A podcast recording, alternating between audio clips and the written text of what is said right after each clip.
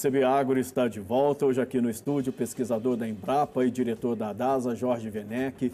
Werneck, é, você estava falando dos desafios que ainda estão, é, vocês enfrentam para tentar conter é, grilagem de terra, preservação de nascentes e tal. E eu te pergunto, qual o risco de o Distrito Federal enfrentar um novo racionamento, como a gente viu?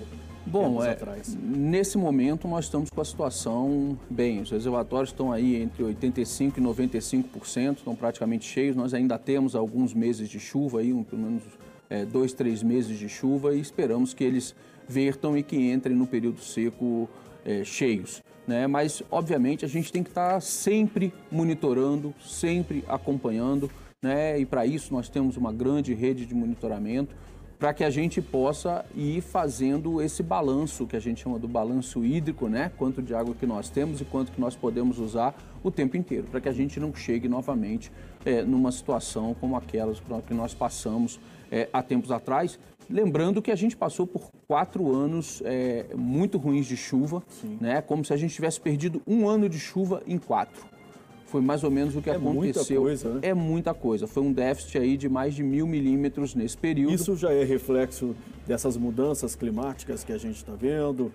É, Devastação, por exemplo, do Cerrado. É, eu, eu, assim, é difícil fazer essa correlação, tá? Porque chuva é um processo global, é um processo que envolve os oceanos, né? Quando você pega os estudos mais aprofundados sobre o assunto, você vê que a relação com El Ninha e Laninha é muito mais é. forte, e isso está ligado às é, temperaturas é, do oceano. Você dificilmente vai ver algum é, meteorologista ou, ou, algum climatologista fazendo uma relação é, tão direta assim, mas, obviamente, é, tudo é importante. A gente tem que manter um equilíbrio do ambiente. E, mas a gente tem que estar, o principal que eu acho, inclusive essa discussão, se é alteração, se é mudança, o importante é que a gente tem que estar preparado, porque afinal gente, uma certeza a gente tem. A pior seca ainda não veio e nem a pior cheia também ainda não Com veio. Certeza. Muito provavelmente Sim. elas vão acontecer. E a Sim. gente tem que estar preparado. E aí vem aquele conceito de resiliência Sim. e tudo que nós precisamos fazer para estar é, prontos para vou fazer uma redundância para, no mínimo, minimizar os impactos desse período. Onde entra a tecnologia aí? Tecnologia. Ela ajuda vocês nesse processo? É fundamental, é fundamental. Tanto nos processos de, de tratamento, disponibilização, monitoramento, é, o uso da água, o uso da água em casa. Né? A gente viu na, na Califórnia, quando teve a crise hídrica lá, como eles é, forneceram novos equipamentos, equipamentos uhum. mais eficientes uhum. no uso da água para as casas das pessoas, né? subsidiaram isso, forneceram para as pessoas mais pobres, para que pudessem é, lidar com essa situação. Obviamente, a infraestrutura é muito importante também, então nós precisamos de tecnologia, precisamos de infraestrutura e precisamos de gestão. E precisamos também de uma população é, consciente, é, educada e ciente da importância aí, que a, tem a população a água. aí ela tem papel fundamental nesse processo, né? Com certeza, porque se começar a, a, a, desperdiçar água, e no Brasil a gente tem um pouco da maldição da abundância. Sim. Né? Porque como a gente sempre teve isso vale, muita inclusive, água... falou-se muito na questão do petróleo, quando descobriu-se o pré-sal, essa coisa toda. É isso. Em relação à água é mais ou menos isso. Nós temos, é, corre nos nossos rios, né? todo mundo fala de 12%. 12% é o que se produz de água dentro do território brasileiro. Uhum. Só que como a gente está águas abaixo, principalmente na bacia amazônica, que lá tem muita água, a gente tem cerca de 18, 19% da água do mundo passando por dentro do nosso território, dentro dos nossos rios. É muita água, só que está muito mal distribuída. Né? 85% disso está na Amazônia, onde mora 4, 5% da população. Né? E o restante, a gente tem situações, como no Nordeste, por exemplo, na região semiárida, que o balanço hídrico lá é negativo. Então, praticamente não tem água, só quando chove que tem água e eles têm que fazer é, os açudes, fazer, usar. Mais uma vez, tecnologia, conhecimento, é, adaptação, são coisas é, fundamentais para a gente lidar é, com essas situações. O, o Werneck, e a questão, você falou dos conflitos e você é, detalhou aí que a água ela está mal distribuída. Nós temos muita água, quase 20% da água do planeta, da água doce do planeta passa pelo território brasileiro. É, esses conflitos pela água, eles vão se tornar mais frequentes? É, infelizmente é uma tendência, né? Se a gente pegar como era há tempos atrás e como é agora, por exemplo, né? É isso, a população crescendo, se reunindo cada vez mais nos centros urbanos. Você pensa em termos de planejamento até nacional, né, você vê as, as grandes é, é, megalópolis que nós estamos criando, e Brasília, o Distrito Federal, é um exemplo disso. Em 60 anos são 3 milhões de habitantes. E, e isso, concentrando dessa forma, obviamente os problemas surgem, porque muitas vezes o, o Estado ou o serviço não consegue acompanhar o ritmo com que cresce. O Distrito Federal é praticamente uma cidade de médio porte grande a cada ano. São 30, 40 mil pessoas. Muitas pessoas que estão assistindo a gente não moram em cidades que Sim. têm 30, 40 mil pessoas, ou vieram de cidades onde você tinha isso. Então, a gente precisa equacionar é, tudo isso aí. A gente precisa ter planejamento, e eu falo não só planejamento do Distrito Federal, não. O problema do Distrito Federal acho que não se resolve só no Distrito Federal mas se, se resolve é, com, com tudo que está ao redor e que acaba gerando impacto é, aqui. Tem o estado de Goiás, Minas Gerais, todos fazendo fronteira aí. O próprio Nordeste. Nordeste. Então, nós, nós temos, se você for pegar a região do Luiz Eduardo Magalhães, uma região que se desenvolve também em função do agro de maneira absurda. Eu já tive a oportunidade de trabalhar naquelas bandas com manejo de irrigação. Uhum. E, e, e o Distrito Federal continua sendo uma referência para muitas coisas para aquela região né? inclusive de migração de pessoas. Mas assim, a gente precisa criar alternativas em outros locais, não digo que seja em volta, mas a gente precisa pensar isso como país, como região, para poder é, evoluir de forma adequada e para que a gente não tenha uma degeneração da qualidade de vida, é, não só aqui, mas em outros lugares também, que Por exemplo, sofrem com esse fenômeno. A pesquisa, ela entra onde? Por exemplo, você é pesquisador da Embrapa, a Embrapa sempre foi um modelo né, aí de é, avanço tecnológico. É, pô, o Brasil hoje é maior, um dos maiores produtores agrícolas do mundo, mesmo sendo um país tropical. Né? A gente só via produção agrícola nos grandes países do norte. É, como é que você vê essa questão da pesquisa? Parece que isso está sendo deixado de lado, a sensação, pelo menos, que se tem. Pesquisa é fundamental. Às vezes o resultado não é imediato. Né? E, mas, mas assim, o, o, resultado de hoje foi o que foi feito para trás, às vezes há 10, 20, 30 anos atrás. Na área de água, que é a área que eu acompanho mais de perto, nós temos tecnologias é, excelentes para fazer o bom uso da água. Eu te diria que nos últimos anos, até motivado por essas crises e por essas situações de conflito que a gente tem é, presenciado, acho que a coisa, é, a curva mudou, assim, ela, ela é, aumentou um número de, de pessoas ou percentual de produtores que se preocupam com esses assuntos e que se preocupam com, com a tecnologia, o agro 4.0 está uhum. Tá aí, é, e, e, muitos têm se aproveitado, têm se tornado, tornado, em vez de ser o agricultor, um empresário do meio rural, e isso tem, tem dado um ganho, é, eu acho, muito grande. Claro que tem um problema de acesso, nem todos têm acesso a isso, tem que estar preparado. Agora, a gente precisa estar sempre é, é, pensando não só na pesquisa, mas na forma de levar isso para o campo para gerar, gerar as transformações que são necessárias. E aí eu ali. te pergunto, por exemplo, a gente quando olha os dados do IBGE, a gente tem mais de 2 milhões de, de pequenos produtores rurais no Brasil que são analfabetos ou semi-analfabetos. Isso atrapalha nesse processo? Sem Até dúvida. de preservação do meio ambiente? Sem dúvida, sem dúvida que, bom, isso é a base, né? Então, se você realmente, porque pra, até para absorver tecnologia, né, você precisa ter um mínimo de educação. Você né? precisa ter um mínimo de educação, quer dizer, dificuldade na leitura, dificuldade nessas coisas, obviamente atrapalham é, muito o processo de conscientização e de transferência dessas tecnologias, de aplicação dessas tecnologias, de ganho de autonomia dessas pessoas com as tecnologias que se levam para lá porque não basta só, às vezes, você entregar uma tecnologia para a pessoa, é. né? é importante que ela se aproprie daquilo e aquilo passe a fazer parte da Saiba vida dela. usar, que é o mínimo. Né? Porque né? senão você, você vai ter que ficar o tempo inteiro com assistencialismo e com gente lá para ajudá-lo a fazer.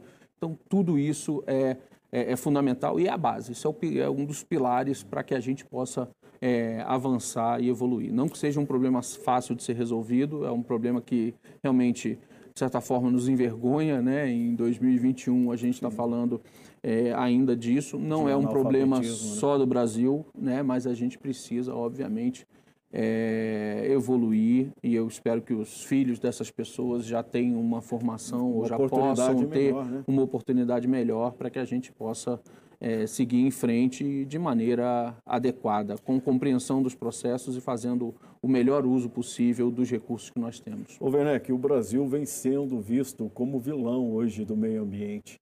Como é que você vê essa questão? É, o Brasil realmente é, recuou, porque o Brasil era modelo, sempre liderou né, os debates internacionais sobre essa questão. O que, que aconteceu?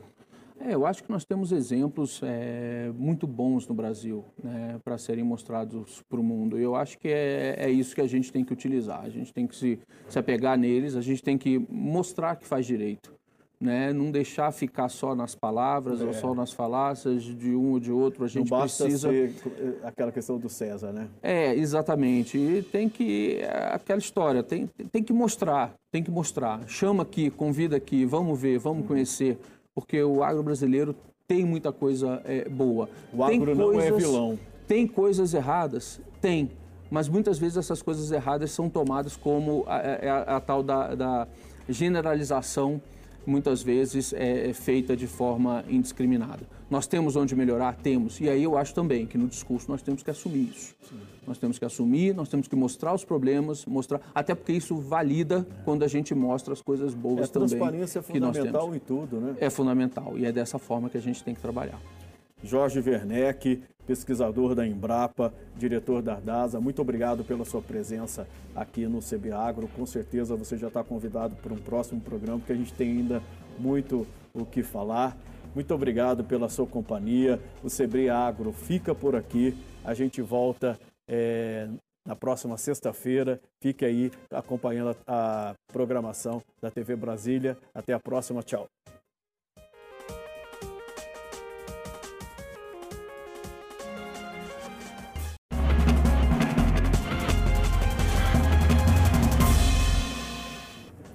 Olá, sejam todos muito bem-vindos. Eu sou Vicente Nunes e estamos no Arco CB Agro em todas as plataformas digitais.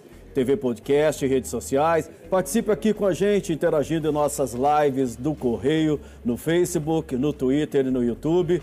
Lembrando que o programa é uma realização do Correio Brasiliense em parceria com a TV Brasília. E hoje aqui no estúdio comigo, o diretor da ADASA, pesquisador da, da Embrapa, Jorge Werneck. Jorge, muito obrigado pela sua presença aqui no CB Agro. É um prazer sempre discutir esses temas tão relevantes aqui para o país. O campo tem dado tão boas notícias, né? No momento em que todo mundo ansioso aí, só pensa em vacina, mas a gente tem um país produzindo, gerando riqueza, gerando emprego. E eu queria começar te perguntando sobre uma questão que é fundamental para o produtor rural: água. Né? O que está sendo feito para preservar esse insumo é, tão fabuloso, né, que move tudo aqui no Distrito Federal? Bom, boa tarde, Vicente. É, boa tarde, quem está nos assistindo. É, é, importante saber que água é fundamental para tudo, fundamental para o produtor agrícola. O produtor está acostumado a lidar com isso, né? acompanha o clima, acompanha a chuva e a partir daí né, faz seu, seu é, bom uso. O ideal é que faça um bom uso desse recurso, tanto favorecendo a infiltração da água no solo, evitando escoamento superficial, plantando em nível, plantando é, da, da, forma correta, usando as boas práticas, mantendo aquelas áreas que precisam ser preservadas, preservadas de acordo com a lei. Né? E fazendo tudo isso, você consegue ter água, alimento, água para todos, água para o campo, água para a cidade, até porque nós temos aí uma região periurbana, aqui no Distrito Federal é o caso, que a gente tem uma zona periurbana agrícola, em que esses conflitos começam é, a aparecer, né, da, da água necessária para a cidade versus a água necessária principalmente para a prática de irrigação.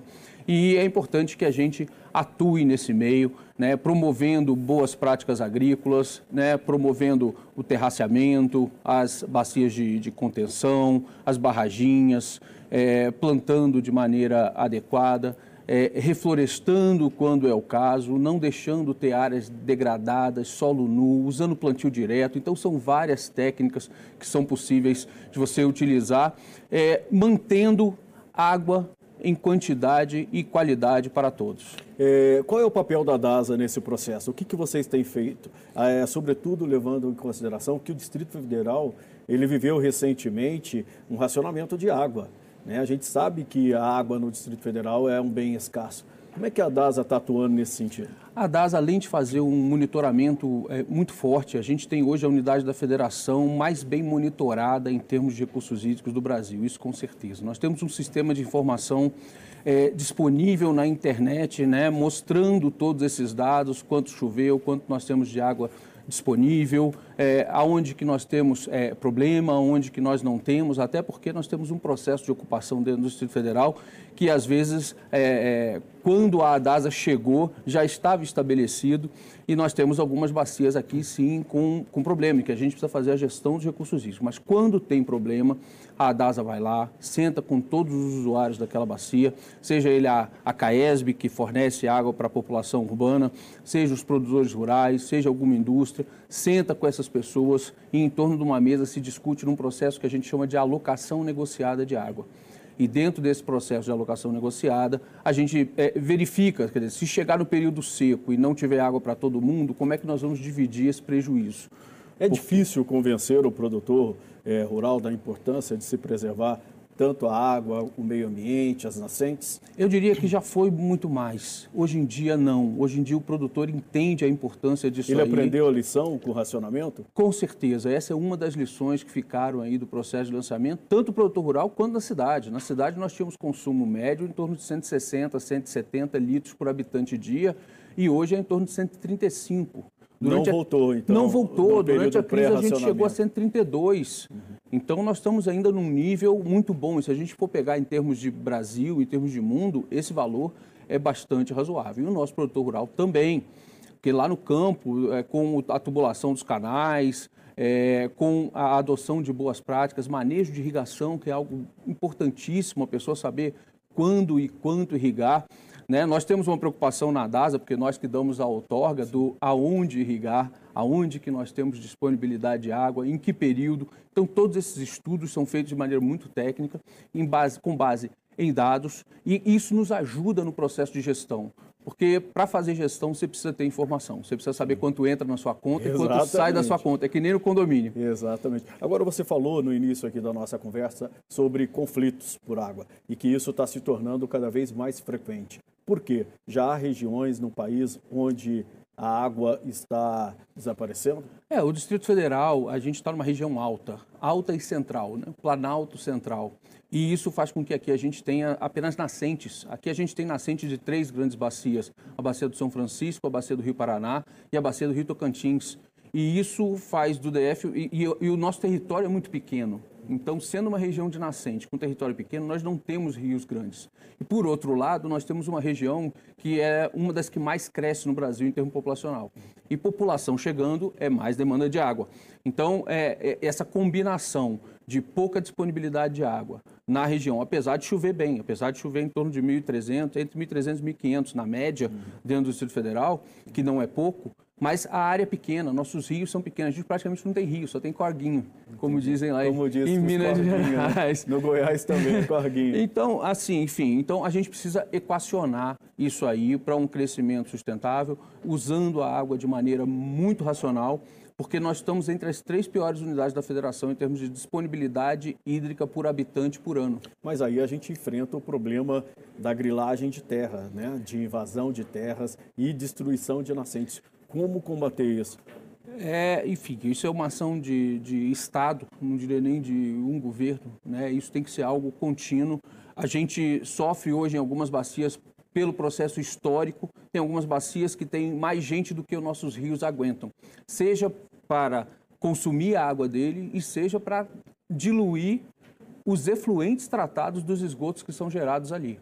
E isso muitas vezes também choca com o setor agrícola, porque às vezes o setor agrícola está abaixo da cidade e quando ele está abaixo da cidade, ele recebe essa água contaminada, o que não é bom para ninguém. Obviamente, essa água, inclusive, não deve é, ser usada para determinadas culturas e precisa ter cuidado com isso aí. Mas é essa relação que a gente tem que lidar, porque nosso território é muito pequeno, com 3 milhões de habitantes em 60 anos de vida. Pois é. Ô, ô Jorge, o, o, não seria o ideal para o governo concentrar a população mais para o centro de Brasília, em vez de ficar espalhando, justamente para tentar preservar, porque a gente tem muitas áreas aqui centrais que poderiam ser ocupadas né, por famílias. É, falta planejamento? O que, que é? É, eu, eu acho o seguinte: isso tem que ser uma discussão é, muito ampla. Quer dizer, não é só o setor de água que tem que participar disso, né? Porque a gente está economia... empurrando cada vez mais as pessoas, né, para longe. A economia também é importante, outros aspectos são importantes, mas é, de fato nós tivemos aí um ZE recentemente. É, aprovado, nós temos que pegar esse documento, refletir em cima dele também, refletir em cima de outros planejamentos que existem, os planejamentos dos diferentes setores e, obviamente, é, o governo, com uma visão de Estado, planejar o que, que nós queremos do Distrito a Federal. A DASA, normalmente, ela é ouvida nessas a, a DASA, é, é, com certeza, nós participamos. Agora mesmo estamos no processo de discussão do PDOT, do Plano Diretor de Ordenamento Territorial, e, obviamente, a água é, é uma questão super importante, não só a água, a água é saneamento. E aí, saneamento, a gente entra na, nas três vertentes, ou quatro vertentes, água e esgoto, que é a CAESB, né, aqui no Distrito Federal, que, que que cuida de, desse setor, que é a prestadora de serviço, a, a Nova Cap com a área de drenagem a SLU com a parte de resíduos sólidos. Então, e, tudo isso aí é, é, é, é, discutido, sim, dentro desses planos. Em termos de saneamento, é, o Distrito Federal já foi exemplo.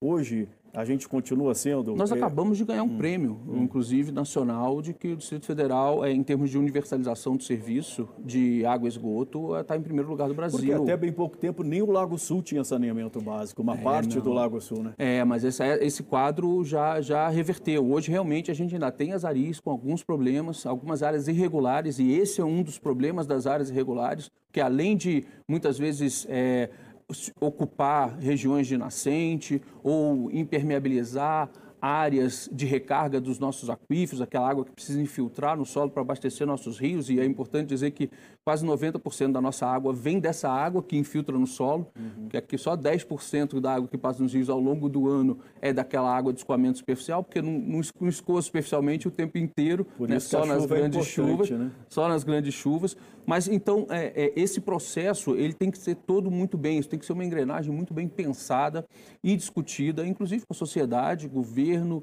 numa visão realmente maior de que Distrito Federal nós queremos é, para o futuro. Quais são as áreas hoje mais ameaçadas em termos de água?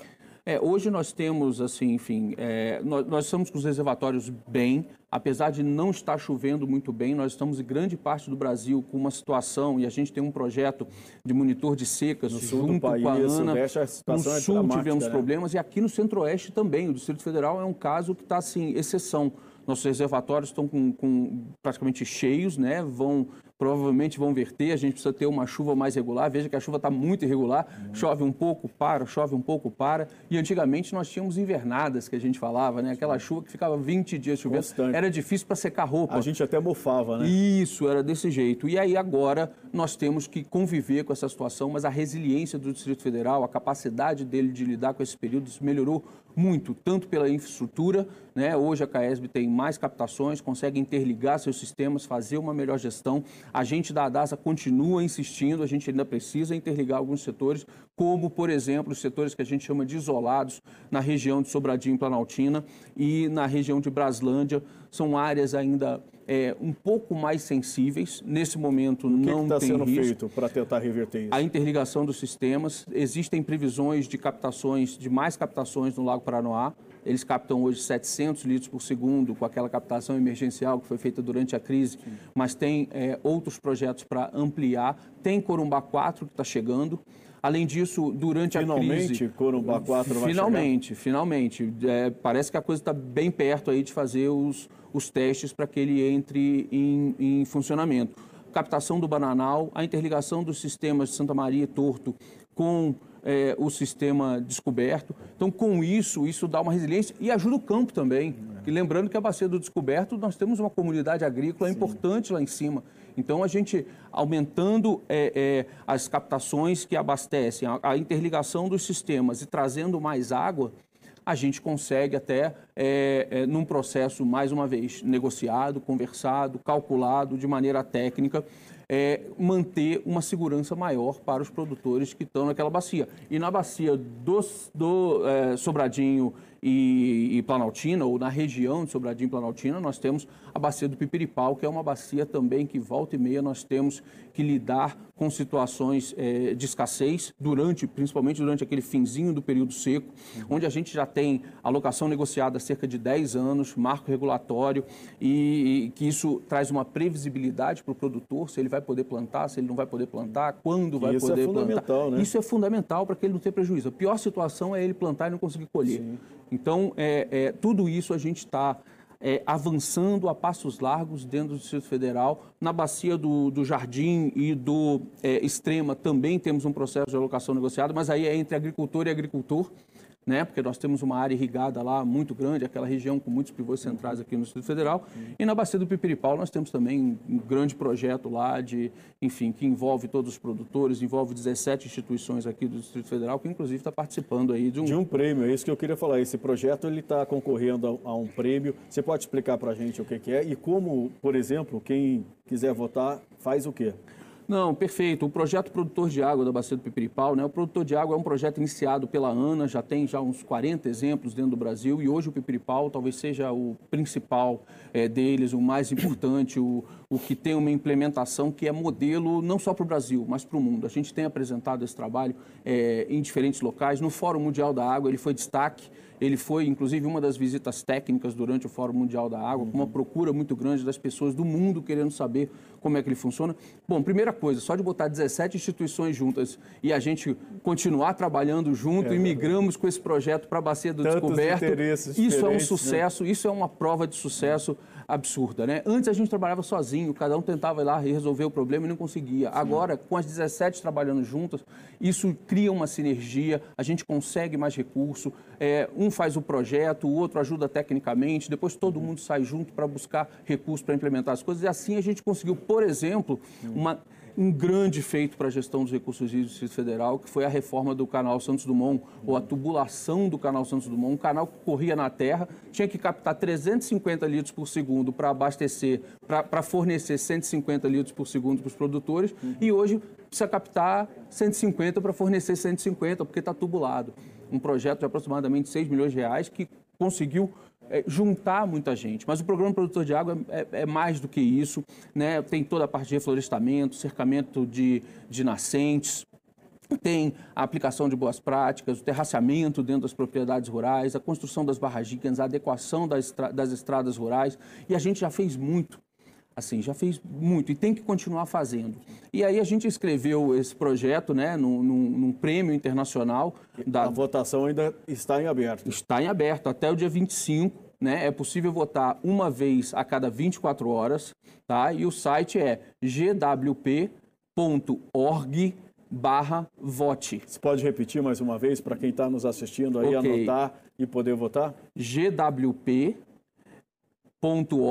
barra vote porque aí você vai entrar no site do, do, E aí é só dar um clique. Tem um coraçãozinho embaixo do projeto Pipiripau. Você vai lá, clica naquele coração e ajuda a trazer esse prêmio internacional que dá visibilidade a um projeto importante do Distrito Federal e do Brasil. Tínhamos 10 é, representantes do Brasil participando disso aí, projetos grandes, projetos muito bons, alguns deles até nós da DASA participamos também como parceiros, mas só o Pipiripau conseguiu chegar na final. Nós somos o único representante brasileiro, estamos disputando aí com Bangladesh, Canadá, Honduras, Bolívia, Quênia e por aí vai. São, são, são 11 países, porque da Bolívia tem tem dois. E nós estamos aí na, na luta. A gente estava em segundo lugar. espero que o público aí ajude a gente a, a passar o projeto da Bolívia lá, mas todos eles são merecedores e é importante Sim. que essas pessoas continuem Sim, trabalhando todas essas ações sejam reconhecidas, né? Vamos votar aí no projeto Piriri de Pau. É, esse projeto, né, que está concorrendo ao prêmio, ele pode ser replicado em outras áreas é, que estão ameaçadas? E quais são essas áreas hoje que mais preocupam vocês? Não, perfeito. Como eu disse anteriormente, nós temos no Brasil já uns 40, 50 projetos desses é, implementados em diferentes estágios. Né? Mas é, a ideia é justamente essa: é que a comunidade local ou aqueles é, é, é principais atores locais que atuam nessas bacias, principalmente bacias de conflito, né? Porque a gente implementa também um processo de pagamento por serviços ambientais, algo moderno, né? A lei acabou de ser aprovada, mas a gente já vem fazendo isso há, há cerca de, de 10 anos e, e, e que é, um, na verdade, um incentivo para que o produtor adote essas boas práticas. Afinal, tem vezes que ele tem, inclusive, que deixar de produzir em algumas áreas, ele cede essa área para o projeto para que a gente recupere, para que a gente... E isso, obviamente, tem um custo. E a ideia não é cobrir todo o custo, não é, não, é dar um incentivo. E com o tempo o produtor percebe que participando do projeto, ele, ele tem um ganho muito maior do que aquele. é É muito maior impressionante, do né? que aquele do pagamento por serviços ambientais. Então, é realmente um projeto que integra, integra campo com a cidade, que é algo fundamental. O produtor passa a ser considerado um parceiro que antes era visto como um vilão, quando, principalmente quando se fala É. Exatamente, em essa é a relação palavra, à água. vilão. E aí ele se torna um grande parceiro nesse processo de conservação do meio ambiente ou uso adequado do meio ambiente, Uhum. né, para que ele possa produzir é, não só alimentos, mas também água. E a gente aí, como pesquisador de Embrapa, eu ainda costumava dizer que lá também a gente produz muita ciência e muito conhecimento. Tem testes que a gente faz lá que são importantes para todo mundo. Quais são as áreas mais preocupantes hoje que vocês precisam ter foco e atuar? Dentro do Distrito Federal, Isso. dentro do Distrito Federal nós temos é, a bacia do Pipiripau, com certeza, nós ainda temos desafios a cumprir lá.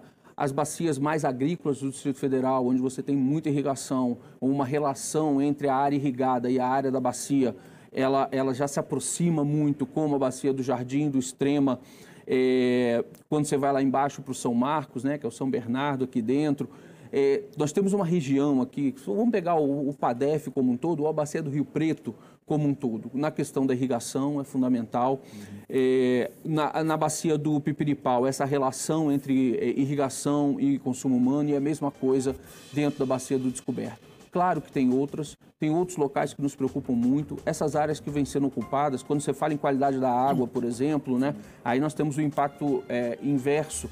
Né, a bacia do, do, do Melchior é um grande desafio para nós dentro do Distrito Federal, porque a quantidade de gente que tem lá, a quantidade de esgoto que é tratado, mesmo sendo tratado com as melhores técnicas, porque o Distrito Federal realmente na área de saneamento avançou muito e é uma referência também em termos nacional. A gente costuma dizer que é a Europa do Brasil em termos de saneamento básico, em termos de tratamento de água e esgoto. Mas é, é, mesmo tratando, porque é muita gente, e o rio é pequeno, então ele não tem capacidade de diluir e a qualidade da água fica ruim. Nós temos alguns trechos aqui dentro do Distrito Federal, tanto ali quanto ali perto de Recanto das Emas, é, tem um, um rio ali também com alguns problemas, e alguns outros que vão surgindo, porque o Distrito Federal cresce é, 40, 50 mil pessoas por ano. A gente vai continuar sobre, falando sobre esse assunto é, daqui a pouquinho. Eu vou te pedir licença para a gente fazer um breve intervalo, mas o CB Agro volta daqui a pouquinho. O CB Agro recebe hoje o diretor da Ardasa, pesquisador da Embrapa, Jorge Venerck. Fique aí.